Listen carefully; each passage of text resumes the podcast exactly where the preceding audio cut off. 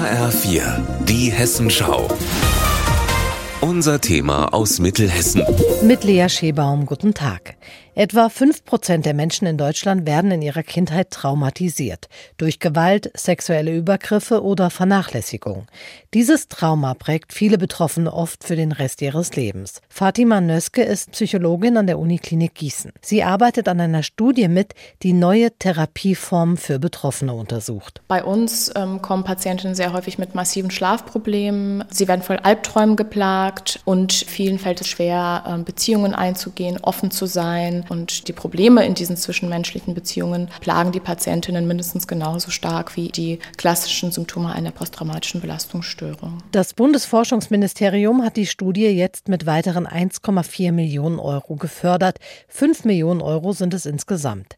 Die Studie wird seit 2019 bundesweit an fünf Standorten durchgeführt. Geleitet wird sie in Gießen. Es gibt derzeit keine wirklich geeignete Therapieform für Betroffene, die in ihrer Kindheit traumatisiert wurden, sagt Johannes Kruse.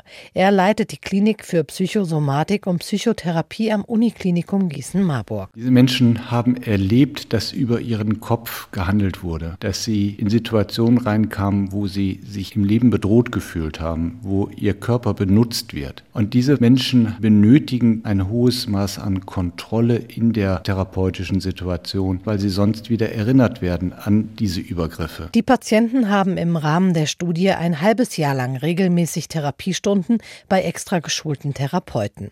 Untersucht werden zwei Formen der Therapie, die psychodynamische Therapie und die kognitive Verhaltenstherapie. Bei beiden geht es vor allem darum, dass die Patienten selbst die Kontrolle haben und wieder Vertrauen zu einem anderen Menschen aufbauen.